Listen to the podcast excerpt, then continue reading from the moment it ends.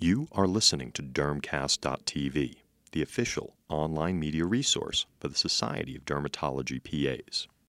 Um, so today we're going to be talking about pigmentation pearls. So we'll go ahead and get started. Um, and so I started with this um, because we're going to be talking about periorbital hyperpigmentation. And I actually think this is so true. My dark circles are starting to be bigger than my friend's circle.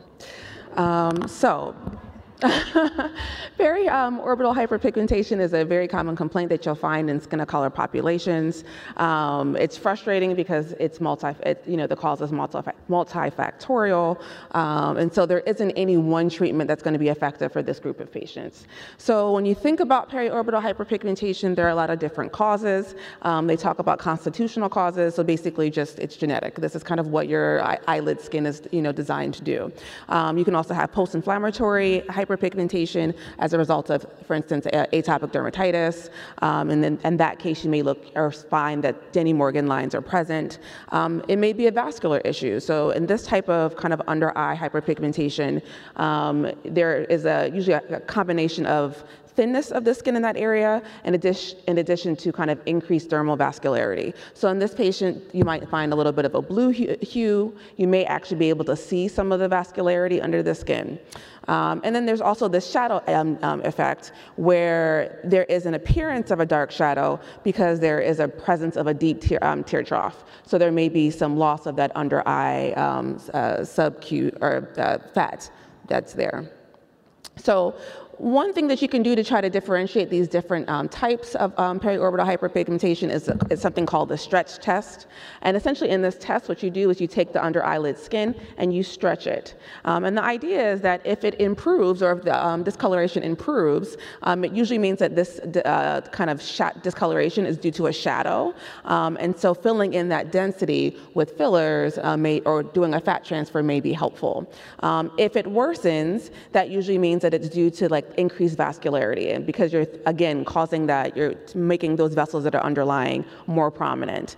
Um, and if there's no change, it may just be regular uh, pigmentation. So it can be constitutional or it could be post-inflammatory in that situation. And so um, when patients come in with, the, um, with complaints of dark under eye circles, usually what I recommend is well, I tell them specifically that unfortunately a lot of the treatments that we have aren't that great, but that what we'll do is try to target each of these um, if it applies to them specifically. Um, so treating the underlying issue. If somebody has atopic dermatitis or eyelid dermatitis, treating that appropriately so that the post-inflammatory hyperpigmentation can improve. Um, if they have volume loss, recommending fillers or doing um, fat transfers. Sometimes I'll refer these people to, under, um, to oculoplastics for surgery if they have enough volume loss um, because that is one way to actually improve that, um, that, that hyperpigmentation or the appearance of hyperpigmentation. Um, behavioral modification, simple things. So if you have dark under eye circles because you're not sleeping enough, sleep more, which sounds very easy, but you know that most of us probably don't sleep enough. Um, and then using, um, using creams such as hydroquinone or kojic acid, um, cysteamine, some of these lightening creams to try to um, improve some of the hyperpigmentation that um, is present. We will talk a little bit about some of these creams in detail a little bit later, okay? Um, and then you can do things like peels and lasers if that is something that you do in your practice. So um, vitiligo is another pigmentary um, disorder that we see very commonly in skin of color um, patients. Um, interestingly, there isn't a racial, um, ethnic, or socioeconomic predilection, but because of the difference in the skin tone, we find we seem to see these patients more frequently. We've all seen it. You know, you see these asymptomatic, kind of well-demarcated, uh, depigmented patches of skin. occasionally, there is some inflammation, but usually not. common areas of involvement on the body include the face um, but areas of trauma are also very common. So you will see it on the elbows, on the hands, on the feet, on the knees. Um, patients may also have depigmented hairs in areas of involvement, and that's called poliosis. Um, that is sometimes a, a, an important sign to look for because areas that have poliosis sometimes don't respond as well to treatment. Um, oftentimes, because a lot of times when we're trying to get that pigment to come back in areas of involvement, you're trying to get the depot of pigment cells um, from the hair follicle. And so if you don't have any pigment in the hair follicle, you may not be able to get some of that pigment back. Talked about some of the classifications. So the classifications are just based on whether um, where it's located on the body and also the um, appearance of it. And I have some pictures of that. So when they talk about kind of trichrome or kind of quadrichrome um, vitiligo, it really just refers to the fact that there are multiple colors of skin. So there's the patient's natural skin tone as well as the, the completely depig depigmented skin. But then there is this transition zone where you have kind of like this mid kind of color. Um, for quadrichrome, usually the last color that comes up is this parafollicular kind of hyperpigmentation that occurs once uh, repigmentation is occurring. Um, segmental is just when it happens in a segmental fashion. And then there's this um, variant called vitiligo ponctué. I don't speak French. I'm positive that I'm not saying that appropriately, but um, that's how I say it. Um, but this is more of this kind of confetti macule appearance um, where you're finding that patients, instead of developing these like wider patches of depigmentation, they have these very kind of focal areas of depigmentation. Um, and then we talked about the poliosis, this idea where you have depigmentation of the hairs, and sometimes this can be a, a sign that um, the pigmentation won't come back as easily. So diagnosis, um, diagnosis is done by um, sometimes just looking at it clinically, but if there's, usually in darker skin patients, there's not a doubt of the diagnosis, um, but in lighter skin um, uh, patients, it may be more difficult to see the depigmentation. So Woods lamp can be very um, helpful in kind of illuminating these areas of depigmentation, as you can see. So um, treatment. Um, when I think about treatment and management, um, typically people talk about topical steroids being first line, or at least it's been first line for many, many decades, for as long as vitiligo has been treated. Um, when I do topical steroids, I tend to do uh, uh, class one topical steroids. Um, and I do that because I don't find, so I don't actually find that topical steroids work that well generally, I'll be honest. Um, but when I do on topical steroids, I prefer to do class one topical steroids, and I do it for longer periods of time time.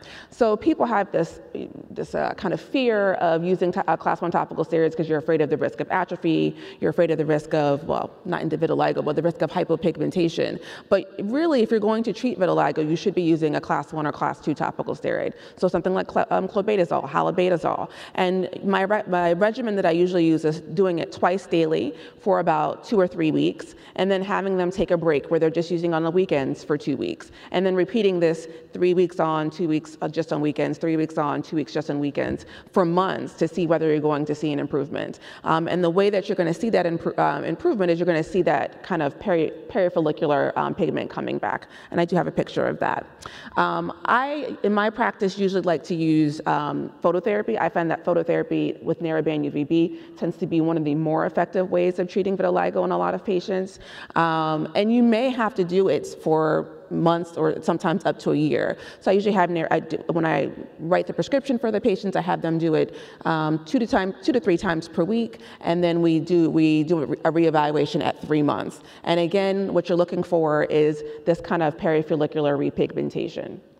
Um, I always say with these types of patients, and honestly, it's dermatology, but a lot of patients, it's helpful to take pictures because sometimes it's not, it's harder to kind of gauge whether things are improving. So I take pictures throughout their course so that we can compare. Because one thing that I will say with narrowband UVB, if you have it, if you if it works for a patient, is that patients won't want to stop. So I'll have patients who are like, well, if I stop, what's going to happen? And the truth is, is that sometimes when these patients stop, you do have some recurrence of the disease. But at least if you've taken pictures, you can have them take a break and then you can really gauge whether or not those areas are worsening. Um, I have here highlighted um, protopic and um, uh, Elidel or pimecrolimus and tacrolimus. I really like this for facial and genital, genital disease. I find that this works very well in those areas of involvement for some patients. Um, and so usually what I'll do is have them, um, if they have genital disease or if they have facial disease, instead of using a topical steroid, because you can't use you know, a class one in those areas, I have them do the um, topical tacrolimus or pimecrolimus um, twice a day. The main issue that some patients will have is tolerance the protopic is a little bit greasy, so sometimes I'll have them just use it at nighttime. And then some patients do have burning, which um, if they have that, it, that, that will sometimes get better with um, repeated applications, but occasionally some patients are unable to tolerate it because of that. Um, and then the last thing that I have here um, is depigmentation, which we'll talk about in a minute. But as I said, here, switch to this, you can see these areas of repigmentation that come in. So usually repigmentation that occurs comes in from the outside in and also perifollicularly. So that's why I was saying that in, in patients with uh, uh, issues with poliosis, you may not be able to get that kind of um, repigmentation. In addition, repigmentation usually is more resistant in areas of trauma. So hands don't always repigment as well, feet and ankles don't always repigment as well either. And we talked about this. So depigmentation is something that people don't typically think about as a treatment for vitiligo, but it definitely can be something that you can keep in your kind of um, uh, bag of uh, kind of options.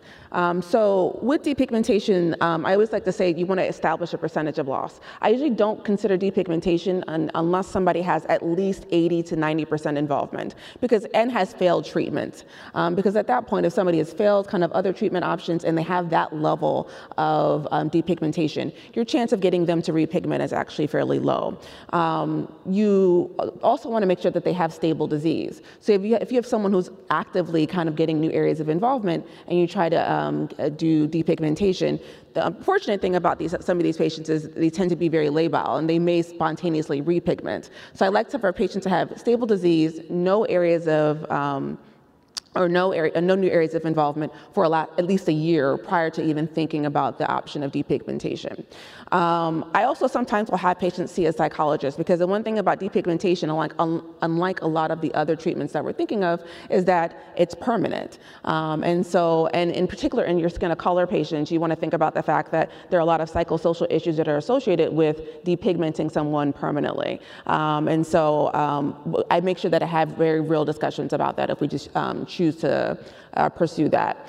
Um, the treatment that you do is 20% monobenzone of ether. It has to be compounded by a compounding pharmacy. Um, and I do set realistic um, expectations. Um, when we say it's permanent, it is permanent, but patients will sometimes have areas of spontaneous repigmentation. So they may require continued treatment. They may have to, you know, when areas come back, they need to re- they may need to retreat those areas that occur. So the general kind of recommendation or treat or kind of regimen that I do is I have them do it on a test spot for about two, uh, two to three months, and we gauge for a response. If they respond well, then they can start treating the rest of their body. Um, and if after two months they aren't getting enough um, uh, response, I add in a topical retinoid, so a, like a, a tretinoin or Tazorac along with the monobenzone to increase the um, to increase the efficacy.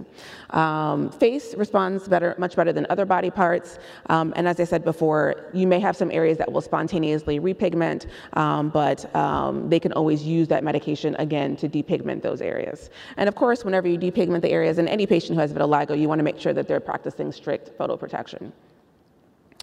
Um, we talked about briefly this morning JAK kinase inhibitors. So JAK kinase inhibitors are again the new kid on the block about for treating um, vitiligo. Um, you can use them topically or orally. When using um, or the oral treatment, I usually do tofacitinib, and the treatment is five milligrams twice a day. Now, as far as uh, kind of what to do before um, starting to use these medications, you do want to do kind of baseline uh, baseline lab test. So you're going to do LFTs, you're going to check your quant gold, your CBC, your CMP, and your CM lipids. And I usually do that at baseline, one month, and then every three months every um, thereafter. Um, and the main side effects of the medication are this increased risk of malignancy, increased risk of infection, um, and occasionally you can have increases in um, cholesterol and triglycerides in these patients, which is why you um, kind of monitor that with the lab monitoring. Um, as far as cost, I know somebody asked me about this before and asked about compounding. If you decide to do the topical version, it does have to be sent to a compounding pharmacy. Um, it is not always covered by insurance. Um, there are some pharmacies that are cheaper. I, we can talk about that in the mingle, mingle zone if you want some of those recommendations. Um, The main thing for uh, JAK kinase inhibitors and vitiligo is that it's not, um, once patients discontinue the medication, most of the time the skin depigments again. So it's something that has to be done continuously.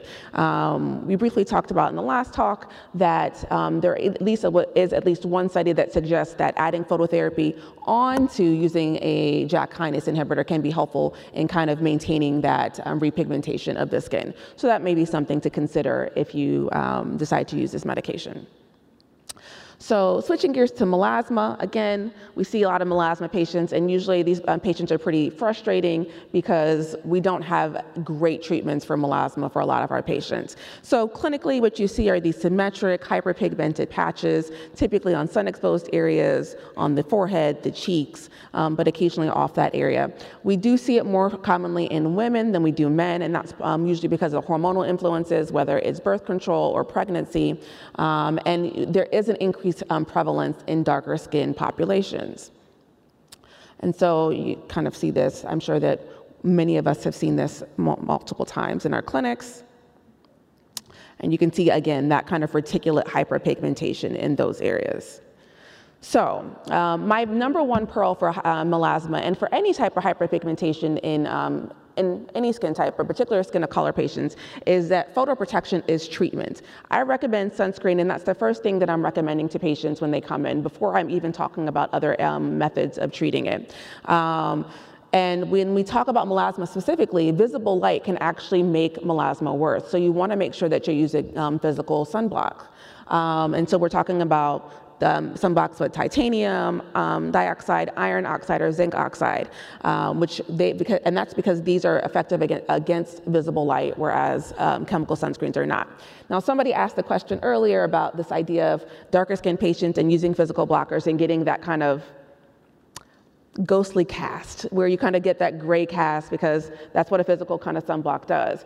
Um, there are very expensive options that, um, that ha don't have as much of a cast, which, which, as I said, we can talk about in the mingle zone. But what I do for general people, because I use a physical blocker, is that I actually wipe off the excess with a towel. So I put it on, and then I let it sit for a minute, and then I kind of dab it, and then kind of rub it in again. And that usually takes away most of that gray cast um, for patients. So that's one trick that you can use. So treatment, there are a number of other treatments in addition to sun protection that people use. Um, hydroquinone is considered the gold, um, gold standard. Um, and then there's kind of like this Kligman's formula or Triluma where you use hydroquinone along with a topical retinoid and a topical steroid. Um, I have highlighted here kojic acid, cysteamine, and oral tranexamic acid because we're going to talk about those because those are kind of like the newest treatments that have um, kind of come up as options for treatment of melasma. So hydroquinone is considered the gold standard and it has been considered the gold standard for treatment of hyperpigmentation of many causes. Um, you can get it over the counter, as we all know, in the 2% concentration. Um, the prescription um, concentration is 4%, although you can get it compounded as a 6 6%, 8%, or 10% concentration. Um, Many patients who get this may also get it outside, um, you know, kind of in different um, African stores or like bodegas and the like. Um, and the thing to be, you know, what that I always um, caution patients against doing that is that a lot of these uh, creams that are found in some of these stores that are brought in from other countries are unregulated. So the strengths may vary. So sometimes you'll have 3%, but sometimes you'll have 7 to 10% hydroquinone in these products. And the higher you go with the um, concentration of hydroquinone, the more likely you are to have have some side effects um, or, or undesired effects from using it. So one of these um, undesired effects is, exogenous ochronosis, um, and I think that this is one of the things that everybody is afraid of when they're using hydroquinone. They're afraid that if they use it for too long, um, they're going to ha- their patients are going to develop this. But um, honestly, this is not a very common effect. I will say that in the 10 years or so that I've been practicing, I have not had any. I've had one patient who came in with exogenous ochronosis, and that was because she was using a product that she found that she was getting from a different country. Um, so when you look at the literature, looking at um, use of 4% hydroquinone, the likelihood of um, developing um, exogenous ochronosis is actually fairly low. In particular, if you limit the amount of time that patients use it. So I usually have patients use hydroquinone for no longer than a year on any one given area. The other recommendation that I give to patients is that if it's not working after six months, it's probably not going to work. So there's no there's no really good utility to kind of continuing to use uh, use hydroquinone for longer periods of time. For exogenous ochronosis specifically, what you're going to see are these blue-black kind of um, uh, macules um, in areas where you're where the patient is using the hydroquinone. Um, the unfortunate thing about exogenous ochronosis is that it's very difficult to treat. So there aren't great. Um, you can do lasers, um, but once this happens, it's not something that is easily reversible. Um, as I said, for traditional hydroquinone, um, usually what I recommend patients do is, in addition to sunscreen, is using it twice a day for about six to 12 months. Um, and as I said, you can also um, use this with a topical retinoid. One thing that I also will recommend for patients is that they apply it with a Q-tip or something more focal, because what will be more notable in darker skin patients is if they're very kind, if they're just using their fingers to kind of apply it, is that they'll get this halo of hypopigmentation on the normal skin that they're getting the cream on. So I'm very, I, you know, tell patients that they have to be very focal about applying it just to, dark, to the dark areas of involvement. So kind of the new kids on the block when it comes to treatment of melasma, um, uh, one of these things is kojic acid. So kojic acid is uh, produced by aspergillus fungi, and it, it essentially chelates the, uh, the copper and tyrosinase. Um, so they've done a couple of studies. Um, one study looked at comparing kojic acid alone um, to hydroquinone, and they actually found that um, hydroquinone was a better uh, treatment as far as uh, for uh, melasma. However, there was another study where they looked at combining kojic acid with hydroquinone and found that that was better than hydroquinone alone. Um, so one of the new things that people have been doing recently is actually compounding kojic acid with hydroquinone to get a better effect or to get it kind of a potentiated effect. Uh, again, it's not something that you can get commercially. You do have to get it from a compounding pharmacy, but oftentimes hydroquinone isn't covered by um, insurance anyway. So it's oftentimes in the same range where you're paying about $80 from a compounding um, pharmacy. And I've had a couple of patients who've had a little bit more success with adding this in. Um, acid, again, is another kind of um, new kind of uh, treatment for melasma. Um, it's traditionally used for excessive menstrual bleeding, and then it's a plasmin inhibitor. Um, but there have been a number of studies now that suggest that it can be very helpful um, in severe melasma. Um, and so there was a one study that where they looked at 500 patients who were using 750 milligrams a day, and they used it for a treatment duration of about four months. and what they found is that 90% of patients, or nearly 90% of patients who use this, actually had had improvement, although there was a relapse rate of about 28%.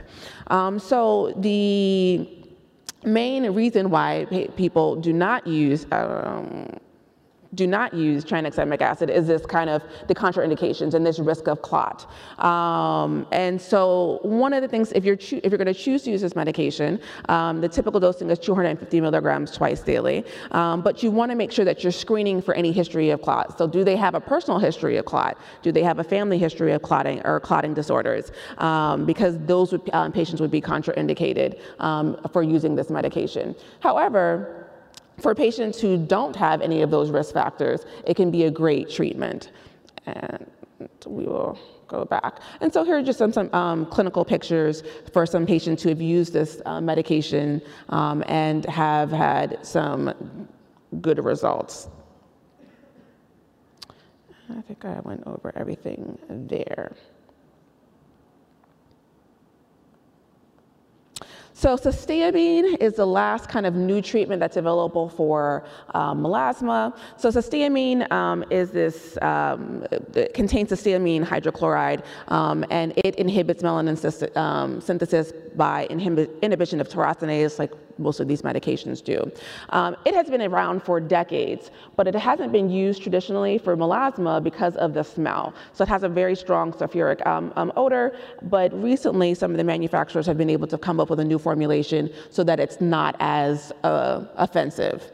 Um, and so there was one study where they looked at 50 patients who, um, that, that used cysteamine um, for the treatment of melasma, and they found significantly decreased um, uh, MASI scores.